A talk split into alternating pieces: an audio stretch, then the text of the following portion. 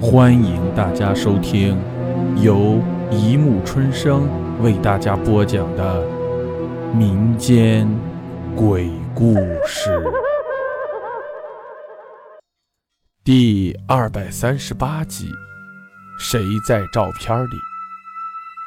市文化馆要办一个旧照片展览，让大家回忆或苦或甜的过去的岁月。我作为展览组委员会成员。被安排了审查市民们提供的旧照片的任务。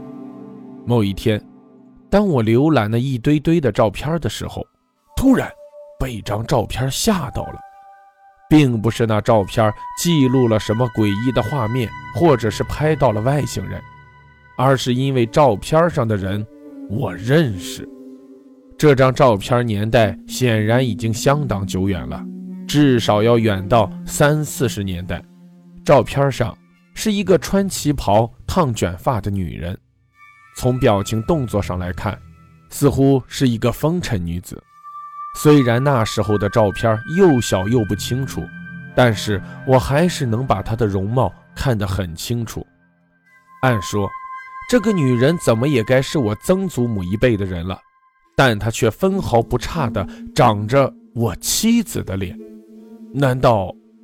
我不仅猜测到，他竟是我妻子的某一位长辈前人。下班的时候，我把那张照片偷偷带回了家。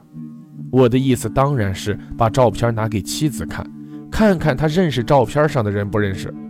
我的妻子是全职主妇，她不能工作，因为她的腿患有严重的小儿麻痹，上下楼都很不方便。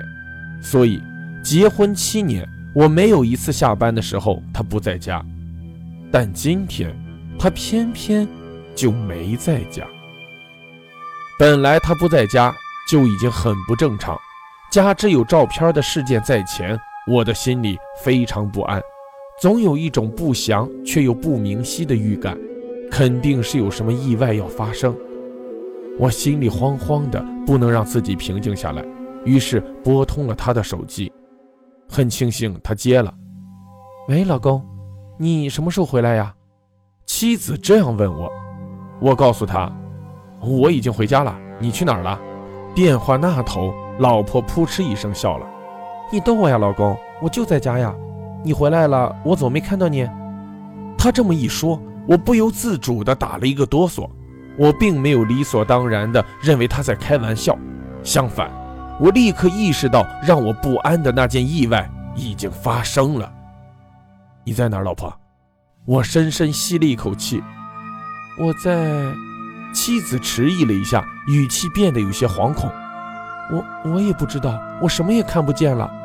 我的心头猛然一肃，因为我已经知道妻子在哪儿了，因为我听见了她的声音，不是在电话里。我慢慢的走到茶几边。